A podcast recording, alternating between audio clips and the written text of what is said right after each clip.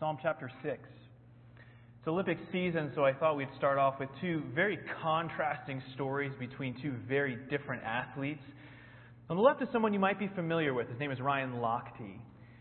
Ryan's story begins, he's born in Rochester, New York. The parents, both of whom are swim coaches. And so, of course, Ryan takes up swimming at age five.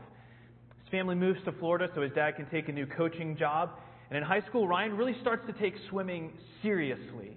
And he ends up winning gold in the Junior Olympics while in high school. He goes on to Florida to swim for the Gators, becomes a, a champion swimmer there, and then enters his first Olympics in Athens. And then from there to Beijing and London and Rio, Ryan continues to win gold, and now he stands as the second most decorated male swimmer of all time, of course, next to Michael Phelps. But then the guy on the right might be someone you're not as familiar with. His name is Brad Snyder. Five years ago, Brad was serving in the military in Afghanistan, and he was serving with an explosives disposal unit. And as he was out one day with a couple Afghan soldiers, the two Afghan soldiers with him stepped on an IED. And as Brad and the medic were rushing to go help their Afghan colleagues, Brad himself stepped on an IED, which changed his life. And Brad was airlifted to Walter Reed back in Washington, D.C., where 60, later, 60 hours later, he would wake up to what would become the worst day of his life. He was blind. The doctors eventually decided that rather than risking infection, they would remove his eyes and give him prosthetic eyes thereby making permanent his blindness. And in many ways, Brad was a broken individual, suffering in ways that are completely unimaginable to us. Simple tasks like eating food off of a plate or picking out a shirt to wear all of a sudden became so, so difficult. Brad says that when he dreams, he actually dreams as if he can see like he used to. But every time he wakes up, the reality of his lifelong darkness crushes in back on him. But Brad, not one to let his brokenness and his sorrow overcome him, takes up swimming again, something he was pretty good at in college when he could still see. And so, with his seeing eye dog Gizzy watching over him, he starts working. He works to perfect his technique. He strives to get better and better. And so in 2012 in London, he goes to the Paralympics. And in the 400 meter men's freestyle, on the exact anniversary of his accident, exactly one year later, he wins gold. Now compare those two stories. Which one of them engages you more? Which one of them grabs your attention? Or maybe we could put it this way which one would Hollywood actually make a movie about? Why is it that we engage and connect with Brad's story? You know, one of the reasons is that we love stories of overcoming obstacles, of, of there being triumph in the midst of tragedy, because it's in the midst of brokenness and suffering that victory seems all the more glorious. We have to have the contrast of the sorrow for the hope to shine all the brighter. One of these other reasons why we connect with Brad's story is because we can identify with it. Maybe someone with like Ryan Lochte, who had everything in his life perfectly lined up for him, maybe we can't identify with that. But someone like Brad Snyder is inspiring. If he overcame an obstacle like that, a disability like that, certainly so can I. This is why his story is inspiring to us. And so when we come to Psalm 6 this morning, we're, we're going to come to one who is suffering, to one who is broken, to one who is mourning. And we're, call, we're called by the Scripture to engage in his story and to identify with him. Then what we want to do this morning is resist the temptation to be like Job's friends when we come into Psalm 6 and we see one mourning in anguish, and we want to come in and just fix the problem. That's not what the scriptures call us to do. But they call us to sit and to mourn with the psalmist. Because perhaps as we read, perhaps as we've read this morning already, you'll see reflections of yourself in Psalm 6.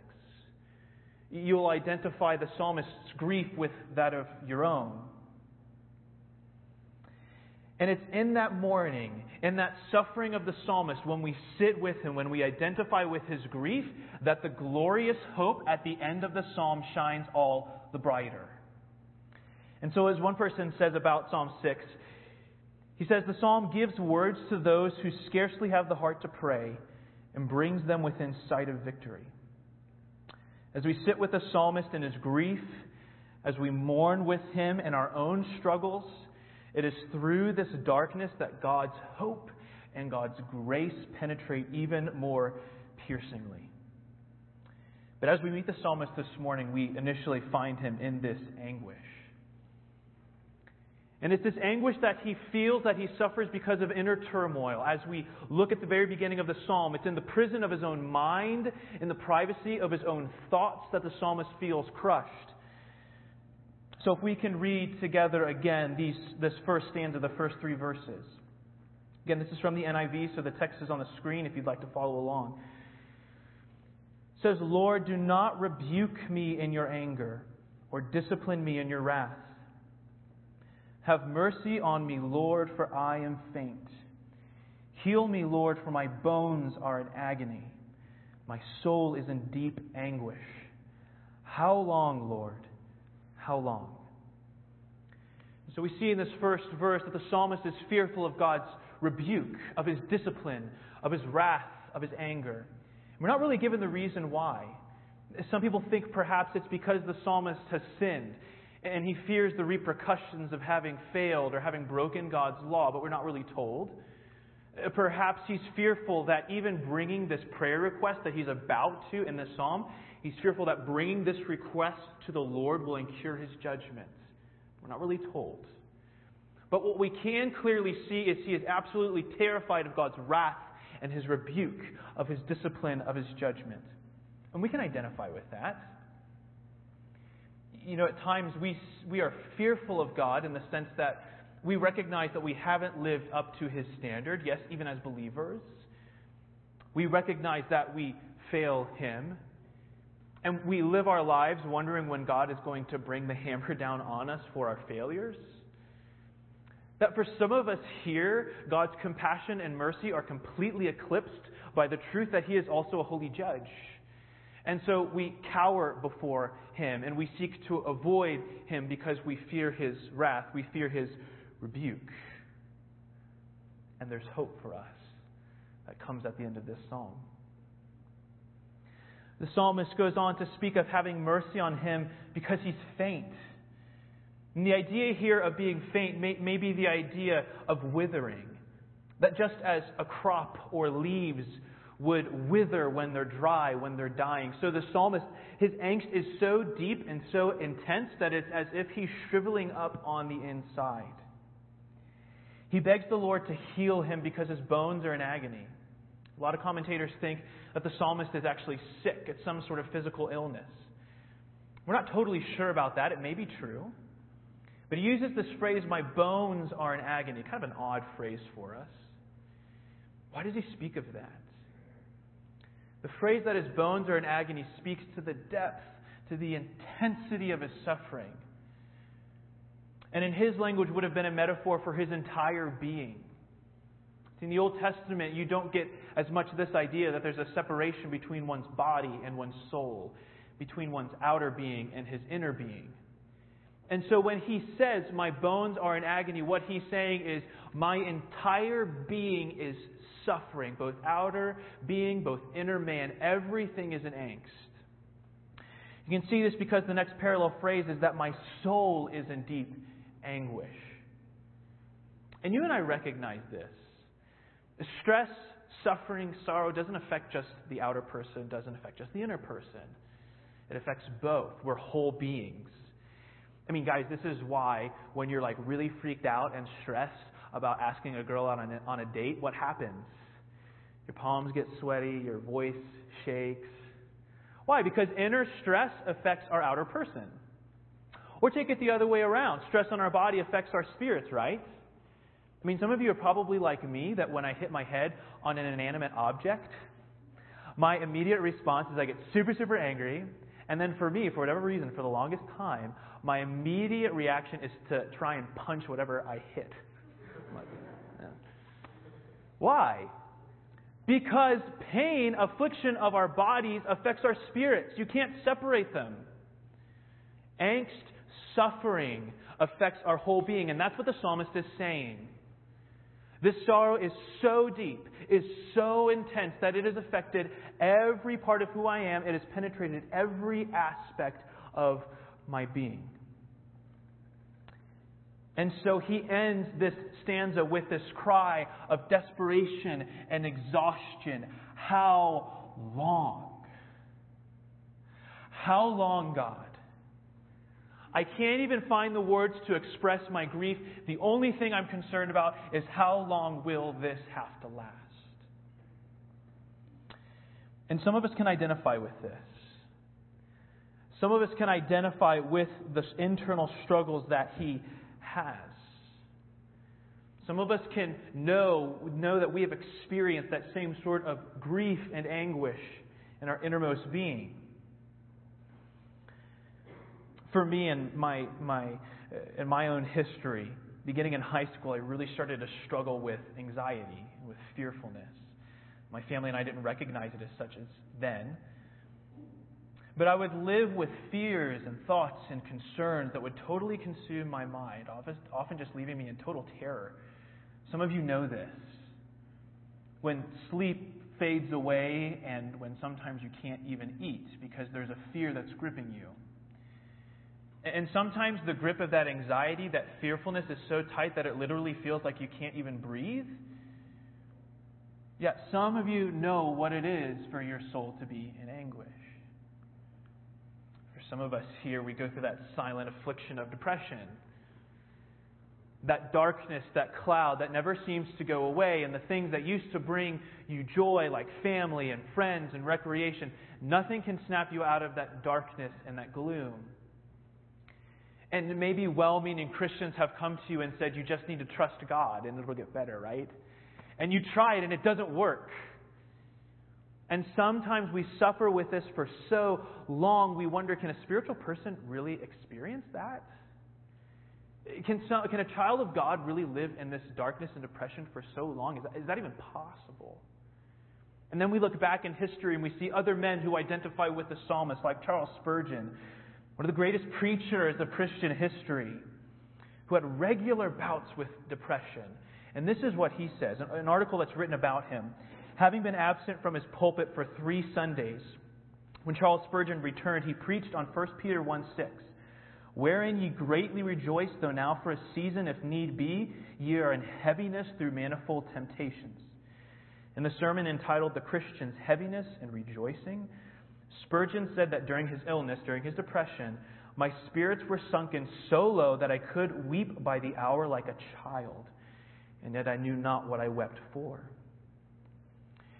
He goes on to say, Sometimes the Christian should not endure his sufferings with a gallant and a joyous heart, but sometimes his spirits should sink within him, and he should become, even as a little child, smitten beneath the hand of God. And so, yes, with Spurgeon, with the psalmist, we identify do God's people go through these dark times? Do they experience long times of grief and anguish in their innermost being? Absolutely, that happens but there's hope. Maybe for you, you identify with that aspect of perhaps the psalmist suffering is a physical illness.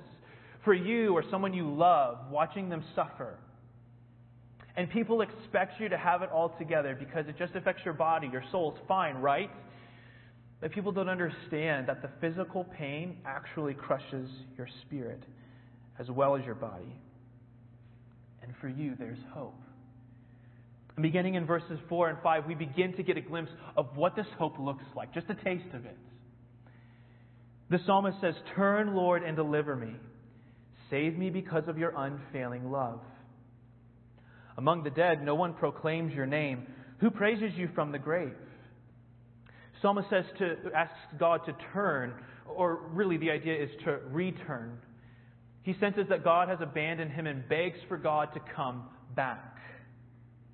And he begs God to save him, but notice on what basis he makes this request. He doesn't say to God, Save me because of the extent of my suffering. Not here. He doesn't say, Save me because of how deep my distress is. He doesn't say, Save me because of my righteousness. Rescue me because of my obedience to your law. What does he say? Save me because of your Save me because of your unfailing love, because of your steadfast love. God's steadfast love does not fail. No matter, no matter the depth of the suffering of the psalmist, his love doesn't fail. No matter if you can't see God's mercy and grace in the midst of his justice and your own suffering, God's steadfast love doesn't fail. No matter how dark the valley is, no matter, matter the intensity of your suffering, no matter if you can see a way out or not, God's steadfast love on you, believer, remains. His love is unfailing. Psalmist goes on to plead with God not to let him die. This is why he said, Among the dead, no one praises your name. He's fearful that his suffering is so intense it could even bring him to death. The version that you're reading may say, use the word Sheol. What does this mean? It's kind of an odd phrase. That from the grave he can't praise his name. Simply, it's this. The psalmist believes that if he goes to the grave, if he dies, he can't worship and praise God on this earth anymore. The idea of Sheol is just grave or perhaps the realm of the dead. The idea is God, if you allow me to die, I will not on this earth remember or worship you any longer. But it's not that Sheol or the grave is the end. It's not as if that's the end of his existence, because you remember later in the Psalms, in Psalm 139, what does the psalmist say? He says, Even if I make my bed in Sheol, God, you are there. That even in death, even on death's door, God still has victory, God still has control. God is still over all. But then, even after this brief outburst of joy and in God's steadfast love, the intensity of the psalmist's suffering drags him back under. And so we move to verses 6 and 7. It says, I am worn out from my groaning. All night long I flood my bed with my weeping and drench my couch with tears. My eyes grow weak with sorrow, they fail because of all my foes. And so it's not just inner turmoil that the psalmist experiences, it's not just inner anguish. But he suffers because of circumstances out, totally outside of his control, here specifically his enemies. The oppression of his enemies has caused him this affliction. He uses this phrase that he floods his bed with his weeping. And the idea, literally in the Hebrew, is that he makes his bed swim in the volume of his tears. And when he says, I drench my couch with my tears, the idea there is literally that he dissolves or melts his bed with his weeping.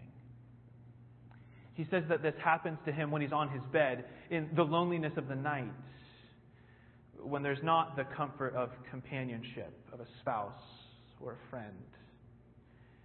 It's in that loneliness when, when despair often strikes us. He says that his eye has grown weak or wasted away, which could be a symbol of strength. Like when Moses was about to die, it said his eyesight had not failed. He was still a strong individual. But the psalmist now is saying, My eye has grown weak. I'm wasting away. He says it's because of his foes, because of his enemies. These enemies could be political enemies. It could be foreign people who have arrayed themselves against the psalmist. It's even possible, some have speculated, that if the psalmist is experiencing an illness, these people are those who could have been friends. Because in those times, you see, illness was often seen as a sign of God's judgment on a person for his sin. And so you remember this from the story of Job, right? When Job's so called friends come in and they see that Job is sick and he's suffering, what's their conclusion? Well, you blew it, dude. You must have sinned against God for him to give you this affliction, right? And so perhaps that could be what the psalmist is facing here. That his sickness has caused those who used to be his friends to turn against him, believing that he has sinned. And so it may not even just be that he's facing enemies, it may be that he's actually facing betrayal. And again, we understand this type of brokenness. We can identify with it. Of having foes, of conflict, whether it's something as simple with a coworker or a family member. There's anguish that happens when we're at enmity with other people. Again, Spurgeon helps us here because he faced much slander in his ministry, and he said, Down on my knees have I often fallen, with a hot sweat rising from my brow under some fresh slander poured upon me. And in an agony of grief, my heart has been well nigh broken. This thing hope I can say I, from my heart.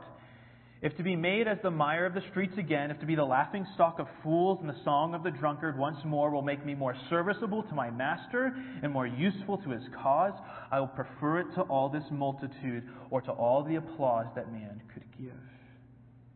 Conflict. Maybe for you, that circumstance outside of your control that causes you anguish is a child's. One that you do weep over in the lonely watches of the night one that perhaps, even though you love him or her, sees you as an enemy. And you can identify with the psalmist in this way. Perhaps you've experienced the pain of that betrayal by someone that you thought was a friend, someone that you thought loved you. Maybe outside of your control, there's been the loss of a job or a home or even of a loved one. And you can identify with this sense of weeping, of making your bed swim with your tears. So, what hope is there? Sat with the psalmist in his grief long enough. Probably didn't expect to come to the service this morning and have this cloud. So, you read Psalm 6, right? We sat with him in his grief long enough. Where can this joy be found? What causes this sudden change of attitude that happens in verse 8? He says, Away from me, all you who do evil. For the Lord has heard my weeping. The Lord has heard my cry for mercy. The Lord accepts my prayer. All my enemies will be overwhelmed with shame and anguish. They will turn back and suddenly be put to shame. And notice that the psalmist says the same truth three times, just in slightly different ways.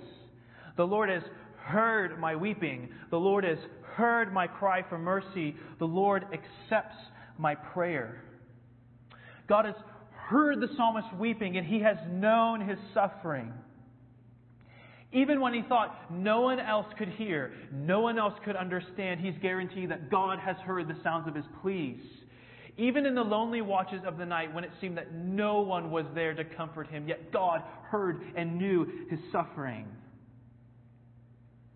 And as some have pointed out, God's hearing in the Psalms, it's not like what we think, just recognizing it and processing it through our ears. No, God's hearing ensures that He will act. This is why He's so confident about His enemies being pushed away, because God's hearing promises that He will act. Maybe not in the way that the psalmist expects or even desires, maybe not in the timing that the psalmist would want, but God has promised that He would act for his glory and for the psalmist's good. He has heard. Sorrow has been recognized by the Almighty who can actually do something about it. God hears.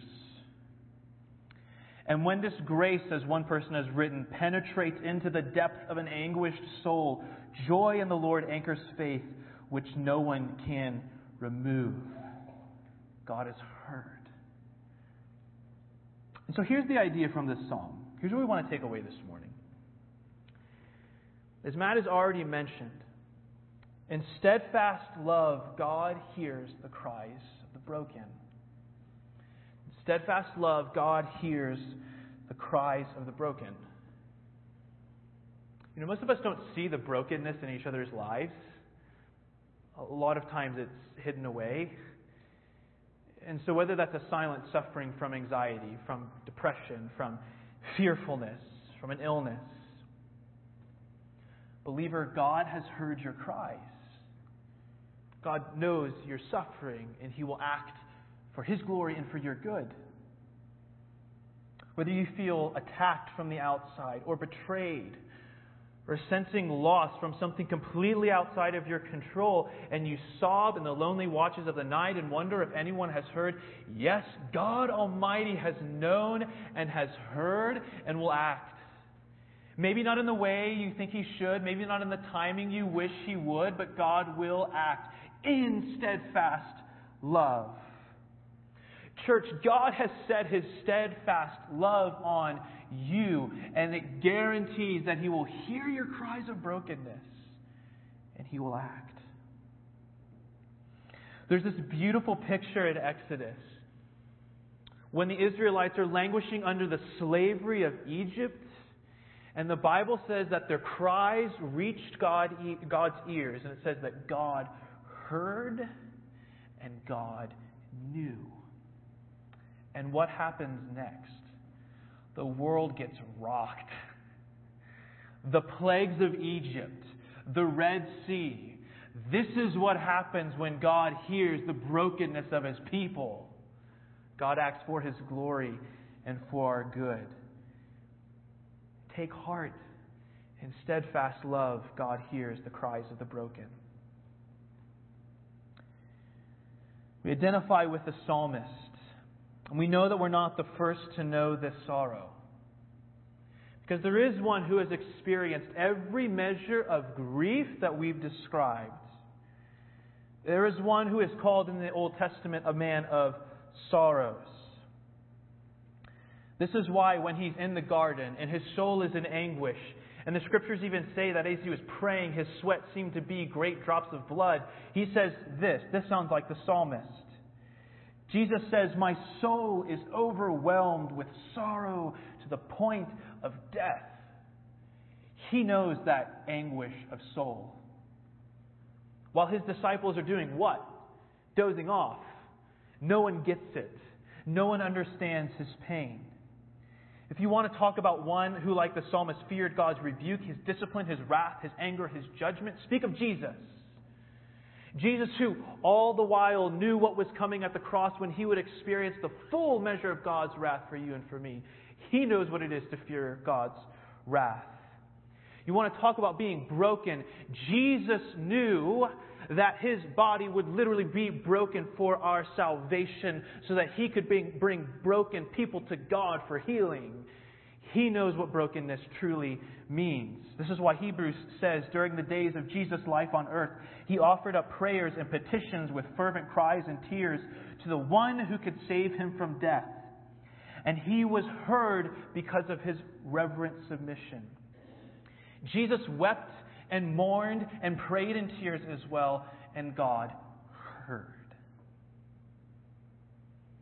We should point out that it's because of his death because of Jesus' brokenness, that, that veil between us and the presence of God has been torn open. So that now, again, as Hebrews says, we come boldly to the throne of grace, where we find the sympathetic ear of a father who hears the cries of broken people. And standing before him is one who's interceding for us, not one who's unfamiliar with our brokenness and sorrow, but who has been tempted in every way as we have been.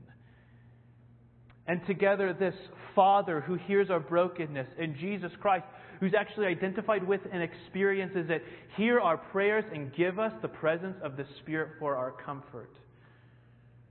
Because of the Savior, because of his finished work, God hears the cries of the broken. In steadfast love, God hears the cries of broken people. So, this morning, what will you do with your grief and your anguish, sorrow, things outside of your control? How will you help those around you, those who are suffering? Know that with the psalmist, it's okay to mourn. It's not an unspiritual thing to weep. That's okay. The psalmists do as well. They weep with you. But take heart that no matter how dark the days, no matter how deep the despair, that God hears because of his steadfast love. God hears and will act for his glory and for your good. Your cries have not fallen on deaf ears. God hears. He will act. Hold to this truth. Declare it to others. Speak this truth to one another that because of his steadfast love, God hears the cries of the broken. Father, thank you that you hear our cries.